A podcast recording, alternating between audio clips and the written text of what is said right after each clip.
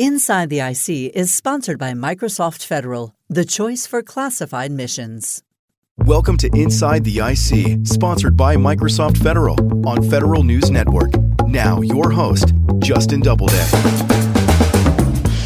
Welcome to the latest show. Thank you for joining us. My guest today is Jeff Smith, Executive Program Manager for the National Background Investigations Services at the Defense Counterintelligence and Security Agency. Jeff, thanks so much for joining me today. Yeah, good morning, Justin. I appreciate you taking the time and having us uh, join you to talk about a very uh, high profile program for the whole of government, uh, NBIS, and uh, looking forward to seeing what we do to answer your questions. Absolutely. I, I think this is uh, something that a lot of our listeners will be really interested in learning more about.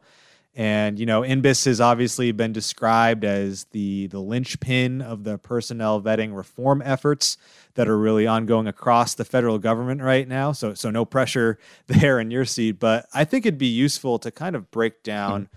what NBIS is because it's not really just, you know, one application or piece of software, right? But it's several capabilities being developed brought together under under one roof. Can you kind of just describe what this whole NBIS thing actually is? No, that's a great question, Justin. It is complex and complicated. And uh, if you step back a little bit and think about where NBIS was developed from. So, first, uh, the 2015 breach of the OPM system is kind of the catalyst that had uh, the whole of government asking the questions of is our technology of a a maturity or of a robustness to handle not only the background investigation mission and and ongoing security threats, but is it uh, prepared to support these evolutionary changes that were that were growing from continuous vetting to uh, trusted workforce? And so NBIS uh, was born out of the breach and and has uh, many tentacles in many different mission areas and we we like to refer to it as really a secure transformational end-to-end IT system really to get after this personnel vetting problem holistically. And so NBIS is really not to your point not one system. It's really a system a, a transformational IT system that's going to be developed or is being developed on a unified platform to really just ultimately allow us to sunset seven different disparate systems across the personnel vetting mission. So when you think about that, those seven uh, disparate systems, you're talking about uh, obviously the original background investigation system, often referred to now as a legacy IT system. Uh, also sunsetting uh, are supporting supporting the missions, uh, obviously background investigations, but from adjudication, our DISS system that currently is the legacy system providing adjudication and subject management capabilities, uh, and then growing this new construct uh, that's roughly, let's call it about four years in execution, originally named continuous evaluation, but now continuous vetting. And so these are the three major mission streams, and those are supported by three major IT programs, all legacy in nature. So you have the legacy background investigation system, you have DISS, the adjudications module, and then you have Mirador, which provides our current CE or CECV capability set for the whole of government. Uh, additionally, there are other ancillary systems. Uh, many people will recognize the sunsetting of JPAS. Uh, this system was uh, was inherited by DCSA as the organization was forming. Uh, we had to make some crucial decisions uh, due to security risks to sunset that system. Uh, so that is a system that has been sunsetted already back in April of 21. That functionality was born or, or, captured and produced inside of DISS, and then ultimately DISS will be transitioned into NBIS. And there are some other cats and dog uh, systems that go along with that, but think about seven disparate systems, a whole of government approach, um, and really supporting three major mission streams as well as the vision to support our industry partners, roughly somewhere over 13,000 industry partners, and our federal population. Uh, again, pe- federal population is about let's call it just shy of 400 different organizations of both parent and sub elements uh, across the entire federal population. And that obviously includes uh, our DoD, MILDEPS, um, military services, et cetera. So generally, uh, a holistic, unified platform uh, to support uh, the sunsetting of these uh, aging and uh, disparate legacy systems on a unified platform. And again, using new technologies such as AWS GovCloud, uh, cybersecurity uh, protocols under Zero Trust. Uh, we are an agile uh, program. We we subscribe to the agile tenets in, in building this. Uh, the underpinnings, uh, development, security, and operation, or DevSecOps, is is kind of the underpinning of that security profile and uh, and then just the ability to iteratively mature capability based on high priority decisions from the customer base, and that's really NBIS in a nutshell and some of the concepts of how we're trying to get after it. Got it. So so there's a lot going on there, and and obviously it's been um, kind of kind of a, a long process to get to where we are today one of the more recent developments was I think in 2020 was the re-baselining, quote unquote re-baselining of NBIS. Can you talk kind of talk about what led to that re-baselining and, and how that kind of reset the the schedule for for the program and all the different things that you just mentioned and, and what's the latest on on how that's working out i guess about two years in now not that we like to live in the past, but sometimes the past is important understanding, you know, where we are in the movie, so to speak. So um, the rebaselining back in roughly about the 2019 timeframe, two two years ago, was predicated on the stand up of the Personnel Vetting Transformation Office, the USDI sponsored effort to look at all the transformational activities needed to bring together and form up uh, DCSA. Many will recognize that DCSA was formed uh, by pulling as- aspects from DISA, OPM, uh, a contingent of other different organizations uh, in 2019 under one roof. And as part of that Personnel Vetting Transformation Office, or PVTO, there was a core cadre of folks looking at uh, things from IT uh, to just the transfer uh, transition of bodies from those organ- other organizations, building up the the basic tenets for an organization to uh, merge and then to grow. And uh, luckily enough, I had the opportunity to be on the assessment team for uh, the IT portion, and, and NBIS was the question of the day. What was going on for the first four years of NBIS?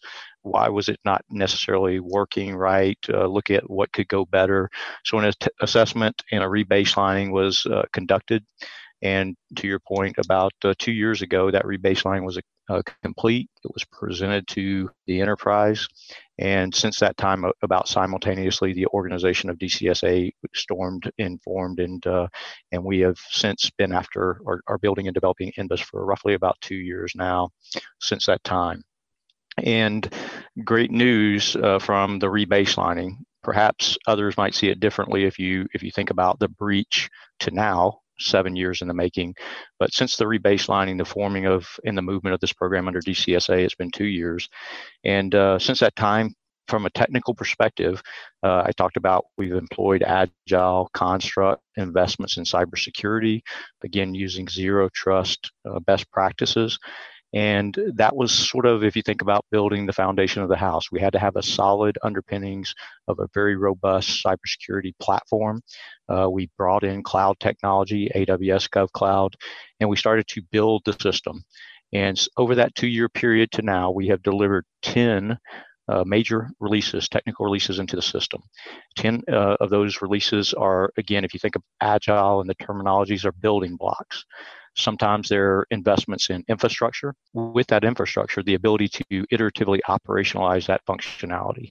So, over that two year period, we've been slowly investing in building blocks and operationalizing capability. And to date, we have three of our four pillars up and running in some aspects. Uh, and that includes uh, basically case initiation, the ability for an applicant to submit a background investigation and many of it will recognize that under the standard form construct. Um, we also have uh, our continuous vetting high side capability up and running and providing risk mitigation to the enterprise as we speak. Uh, when I talk about the high side, I'm referring to the JWICS uh, fabric. Uh, additionally, we are working feverishly to complete the low side capability right now with a goal to bring that technology uh, to uh, the hands of the customer, the mission owner, for full operationalization by the end of the year. And then finally, we also have a limited deployment adjudications module up and running where our current uh, Consolidated Adjudication Services facility is starting to use limited deployment applications of adjudication. And in addition to that, uh, we've already started onboarding the enterprise. Uh, to date, uh, I mentioned earlier about 398 federal partners that are going to onboard, uh, but DCSA is working on really concentrated effort on 114 parent organizations.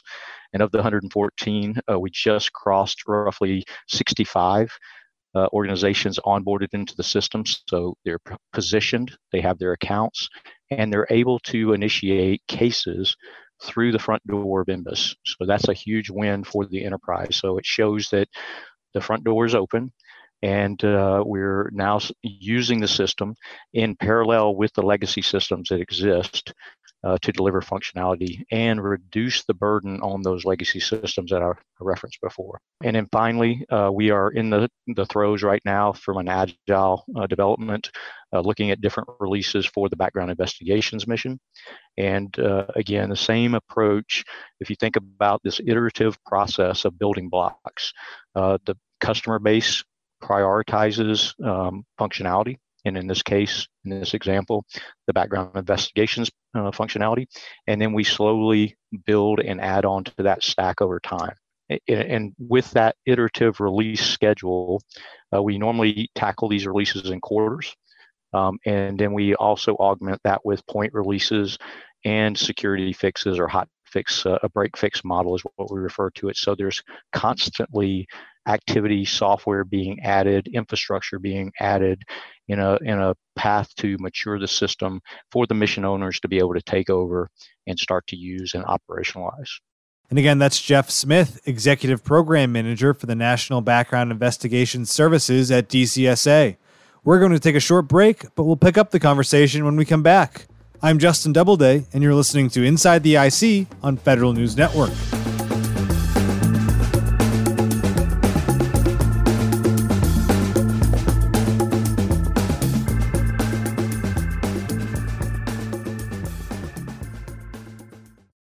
With the broadest range of breakthrough technology solutions, Microsoft Azure for Government is the choice for classified missions. Built for government agencies and their partners, unlock insights, build new capabilities, and empower collaboration in secret and top secret environments. Microsoft Azure is built for national security missions combining cloud native capability with classified networks, hybrid and multi cloud, to create a developer friendly platform that is ready anywhere and secure everywhere. Visit MicrosoftFederal.com. That's MicrosoftFederal.com.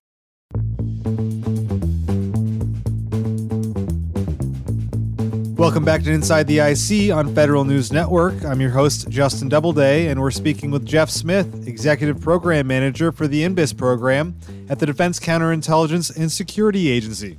So, when you're talking about case initiation capabilities that are kind of rolling out here, um, can you kind of describe what, what those are? Is this kind of the transition from uh, EQIP to eApp for applicants, or is this also the back end for agencies who are managing these cases? Can you kind of describe a little bit more about what that pillar looks like in NBIS?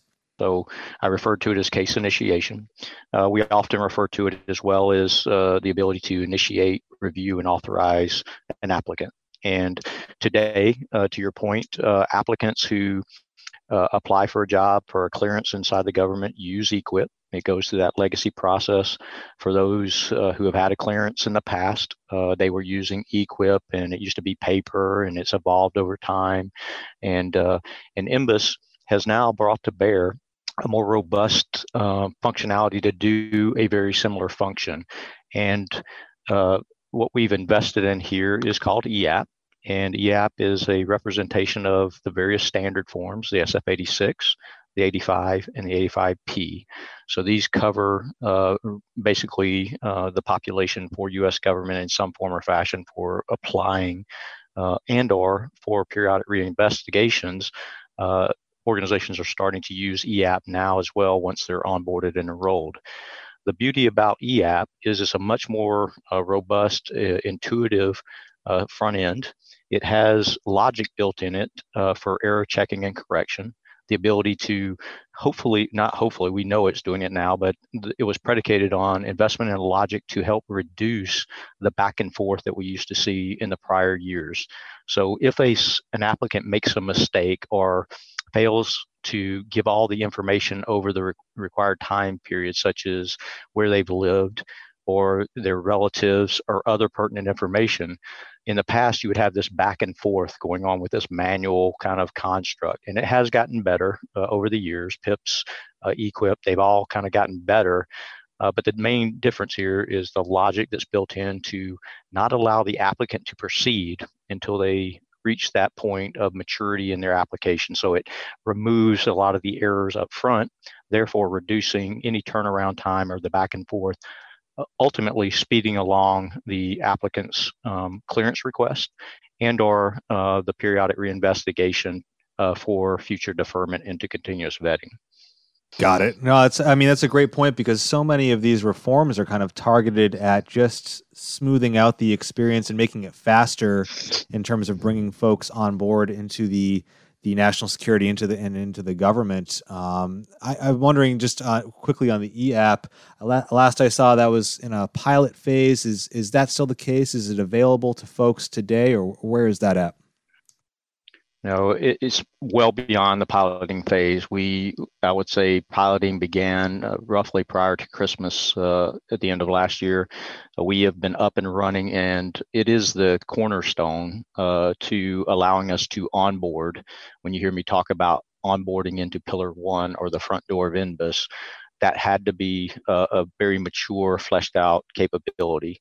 So it's it originally started roughly about January with uh, the build out and the release of the SF86, and us beginning to onboard partners so that uh, they would go through a process to identify their hierarchies, their organizational hierarchies, and build them into NBIS. And then, uh, sort of as a gets training, uh, training's implied as it goes through. Every agency has to learn new ways of business inside of NBIS. Uh, they were exposed to eApp. And then we, we kind of use the idea of a graduating event. After a period of time of onboarding, an agency would go through the process of graduating by actually submitting live cases. And so today, as I mentioned, 64 agencies, actually maybe 65 as of this morning, uh, have now onboarded and are using uh, app, are using eApp to submit cases. I think this morning's numbers are roughly about 3,300 cases that have been submitted through eApp uh, since roughly since about January. And the, the number reflects, again, the onboarding of a parent organization. And the, the challenge for the enterprise is not only onboarding the parent, but all the sub elements of an organization. So uh, this is our long ball game here is not only to get the initial parent in and using the front door, but for that parent to turn around and train and scale the agency, the rest of their sub elements in order to get full enterprise recognition. But bottom line, 3,300 cases being submitted through the front door. That's some uh, number of SF86s, 85s, and 85Ps. And again it's it's up and running and scaling is only going to we're going to see a major trend in acceleration of the numbers and what's very important there is with that pillar open uh, basically you reduce the burden on EQIP. So every case that's submitted through the front door of NBIS is one less case that will be submitted in EQIP. So it by natural process of growth and maturity, uh, the, the reliance on those legacy systems starts to ultimately go the other way, go down, and to a point where we get enough maturity where we can start to look at opportunities to sunset those systems. Got it. All right. Good update there. Um, I want to make sure we touch on continuous vetting. Obviously, really the cornerstone of of really this personnel vetting reforms that we've been talking about. It, it allows the government to kind of continuously monitor the cleared workforce for any potential issues and arrest, uh, suspicious financial transactions, things like that. You mentioned a system called Mirador that I think you kind of inherited. Eh, that that kind of formed part of the the baseline, I guess, of what you're now building out. Can you kind of describe how continuous vetting is being developed and advanced from the software perspective, uh, from the application perspective, and the data's the data streams that you're bringing in at the NBIS program? So, as I mentioned, uh, let's call the continuous vetting model uh, in policy longer than four years ago, but starting to operationalize roughly four years ago and maturing through initial investments called continuous evaluation uh, that morphed and matured into continuous vetting. And uh, DCSA, uh, in a an iterative approach to get to the trusted workforce 2.0 goal has invested in uh, an application referred to as trusted workforce 1.25 capabilities. And this was essentially uh, an early investment uh, to start to provide um, automated records checks. We refer to them as data sources or automated records checks uh, for that uh, a small population. Uh, today, our Vetting Risk Operations Center has about 45 agencies enrolled in Trusted Workforce 1.25, getting some basic rudimentary interim capabilities of these data sources, trying to do a much better job at giving a, a holistic view of, of a person. However, that's just a stepping stone to get to Trusted Workforce 1.5. And here we see roughly the addition of data sources and with a with a goal to expand um, that uh, whole person approach uh, to mitigating risk for the enterprise and, and establishing a much more uh, robust, trusted workforce. So over time, uh, you you start small. Uh, you have an interim solution.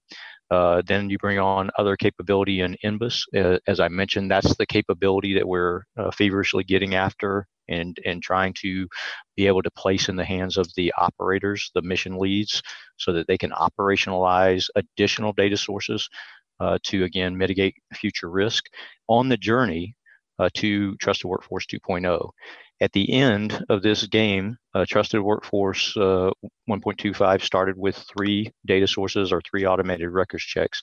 By the time we get to a trusted workforce, we're looking in the at first blush, and it'll always evolve over time. But we're looking at uh, bringing in and syncing up 26 different data sources from a high side fabric uh, down to a low side fabric, and again to be running consistently on the population, evaluating criminal records, financials, terrorism, eligibility, etc. So from three to the the future state of 26, and uh, it's logically logical to think that as policy morphs and matures in the future, uh, those data sources, new data sources, will probably be added along that journey.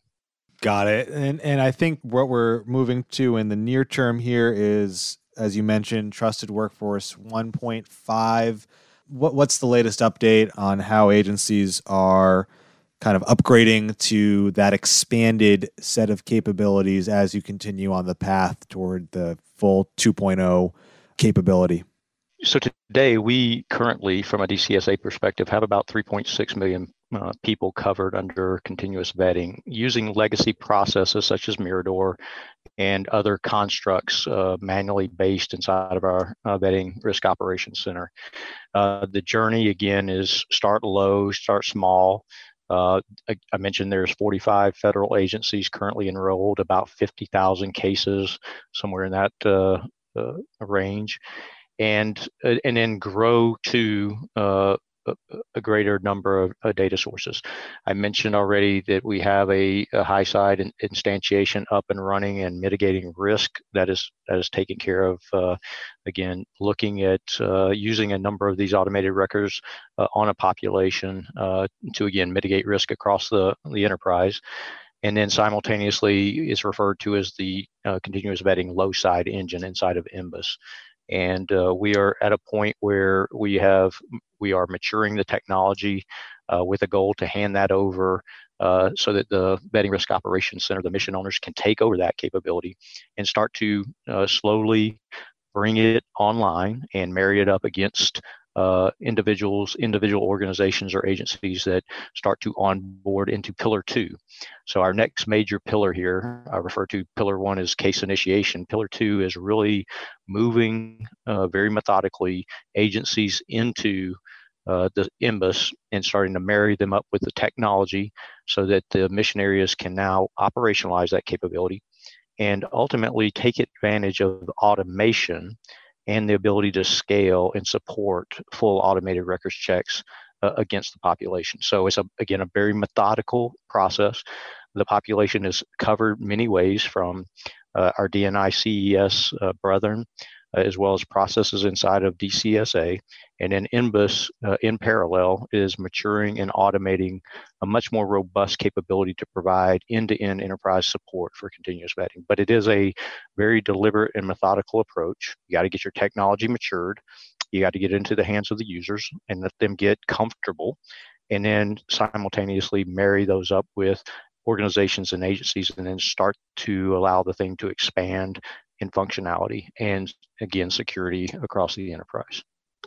Got it. And, and, you know, the the concept, of course, everyone has embraced it. Um, automated records checks, it makes sense. But you know, I'm sure it's not quite as smooth when you're talking about actually developing and, and rolling out these capabilities at the ground level. What have been some of the, I guess, bigger challenges with uh, developing CV, and how are you um, approaching them going forward? Yeah, so I, I, think as we all have faced it here over the last two years, COVID has been one of the biggest challenges uh, for system development. Uh, interestingly enough, um, our agency, uh, in the construct of uh, investing in the releases, um, was able to overcome the burdens of uh, or the challenges associated with distribution and being separated with COVID. So, from an engine uh, standpoint, we were able to continue development in environments uh, and not necessarily get overly impacted from an agency perspective.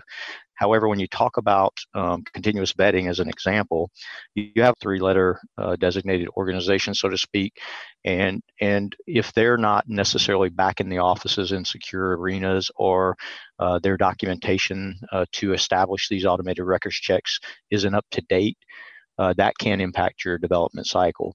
So while one agency um, with a great team can continue to manage through COVID. Not everyone is equal, if that makes sense. And uh, the challenges start to hit your schedule when you have dependencies on external agencies, both from a documentation standpoint, a technical exchange um, document uh, criteria standpoint, and then just getting access uh, to the information. So, again, I, I, don't know that it's anything new. Um, from what we all faced with COVID. Uh, but again, there was, was, two sides of the coin. As everyone is starting to come back to the offices from those uh, dependent external agencies, we're now being able to try to catch up uh, from some of the delay from them being uh, either down or quarantined or or basic aspects of, of COVID. So uh, again, uh, I have an outstanding team, and I, I do want to get that plug in there. I could not do this. This agency could not do this without a a very robust and dedicated, uh, highly professional uh, team getting after this problem. But when you're talking about a whole government system, you can't do it as an agency onto itself. It requires a lot of different partners, and not all partners are are operating and running at the same pace you are. Got it. That's that's a really good point there. Um, one thing I think you mentioned in discussing some of the pillars is that you're starting to develop some background investigative capabilities. I, I guess that would be what when we're talking about CV, that those are that applies to the folks who have already been investigated, who have gone through a, a, a, some sort of background investigation, depending on the level of their clearance. And I guess perhaps what we're talking about in developing these type of capabilities is something that can help out on that front end investigation when you're first trying to hire someone into the national security community. Correct me if I'm wrong there, but can you talk a little bit more about what these initial background investigative capabilities might look like? Yeah, so I think uh, the beauty of when you heard me earlier speak about NBIS being developed on a unified platform. So, first and foremost, the opportunity to have investigators or mission leads or mission areas not have to log into seven different disparate system, systems to find information to do their job is that in itself, getting to this goal of a unified platform, single data repository, allows us to build upon investments through uh, our DevSecOps pipeline, our code, that when we start with some basic fundamental code of uh, case initiation as an example, this ability to develop the code where it runs through the system. And think through when I use the term run through the system, that means it, it's on a journey that it can go to background investigations, it can be looked at by continuous vetting, it can be uh, touched upon by adjudicators, and it's all within the same workflow.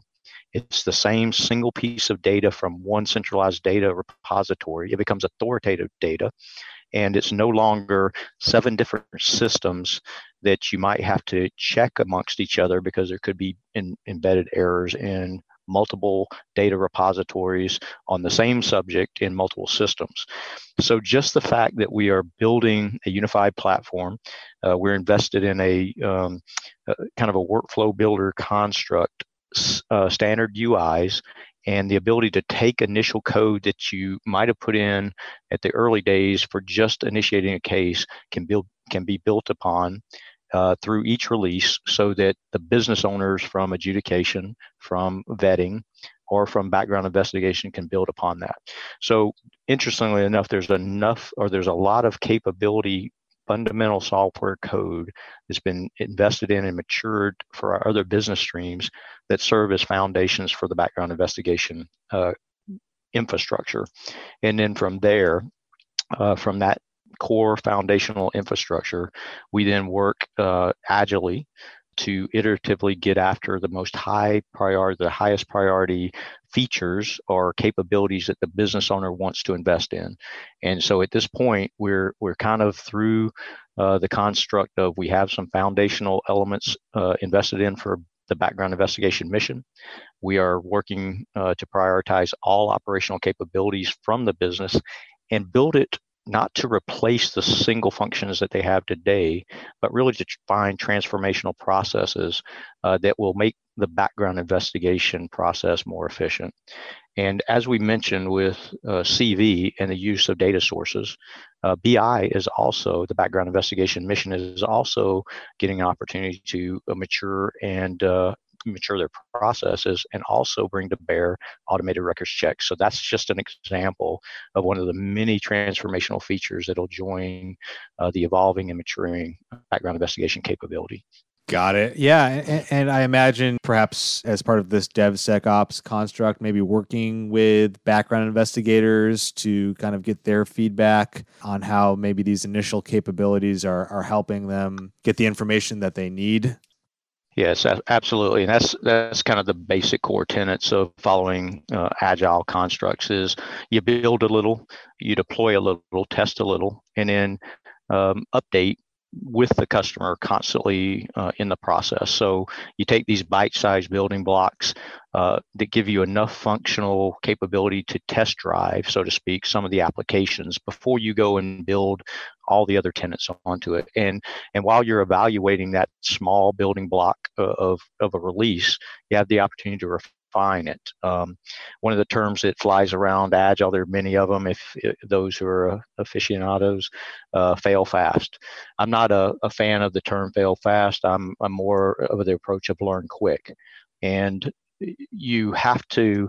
Uh, define things you have to build it small you have the opportunity to refine it and get it right. So by the time you get to you know your full investment the customer is now getting the product they wanted. And so that is one of the key tenets prioritization to get best value at the at the quickest moment refine it and continue to build onto it. And then finally uh, from an agile construct you often hear the terms that software is never done.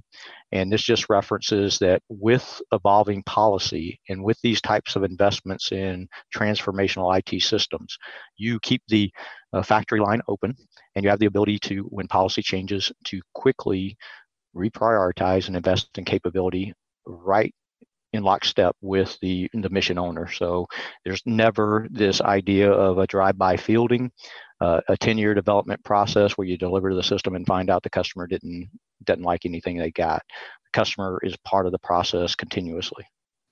Sure, and I mean on that point, I think one of uh, one thing people might not be aware of is that your program is actually one of the pilot programs under something called the Software and Technology Pilot Programs. Uh, it's a it's a budget flexibility pilot, essentially that allows you to not have to split up, I guess, funding pots into R and D, procurement, and sustainment because of the the notion that, of course, software is never done. You don't just go through these different phases where you're developing for years and then you're just sustaining after that, but it's it's a constant development. What have been some of the the lessons learned so far under that pilot program? I imagine it's great to have budget flexibility, but how is that working out so far? So I've I've been at DoD acquisition for quite a while, and agile and the reforms that you're referring to is is kind of uh, geared up under acquisition reform initiatives. And yes, NBIS has had the opportunity to be one of the very few DoD and, and maybe even whole of government programs to take on this type of investment. And I think we were one of the original eight that were piloted for Budget Activity 008. Uh, we refer to it as BA, BA 08. And it's really a, a tool that Congress gave us to remove some of the restrictions uh, that were aligned with the colors of money. So many people may or may not recognize that money, when it's handed down from Congress for your program, has colors or restrictions on it. There's uh, research and development funding that's usually two-year money. And then there's O&M for operations and maintenance. That is one year money. And then for other programs, not agilely based, but uh, when they're buying a material product, is there's, there's um, procurement funding as well. And so for BA08, this um, pilot initiative allowed us to take RDT&E, uh, research and development dollars, and O&M, and put it into a central pot and remove the restrictions of either one year or two year and allowed us the flexibility to get after better, more um, aligned software development contracts. And it's just given us flexibility uh, not to get away from the restrictions. That was never the intent. Was to, you know, remove the restrictions. It still has a life. It still has two-year restrictions. But when you're able to blend your money, it gives you much more flexibility, specifically over annual appropriations, CRs that usually go into effect every year.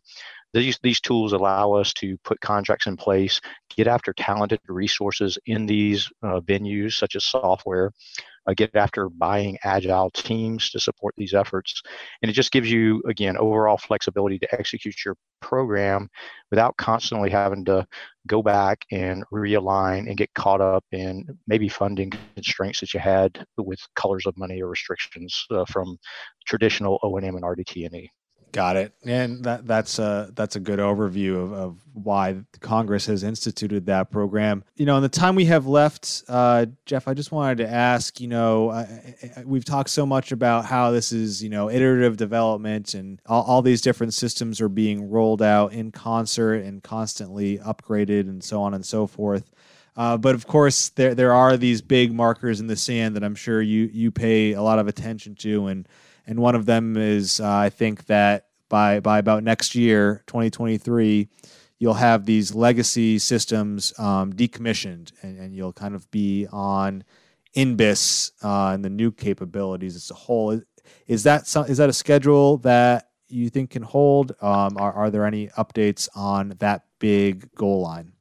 Now that's uh, the million dollar question, right? So um, it is the goal. It is our objective. We haven't let up off of that. There's uh, no one anticipated COVID. Uh, interestingly enough, uh, NBIS, uh, from a programmatic standpoint, asked for no quarter off of our original schedule.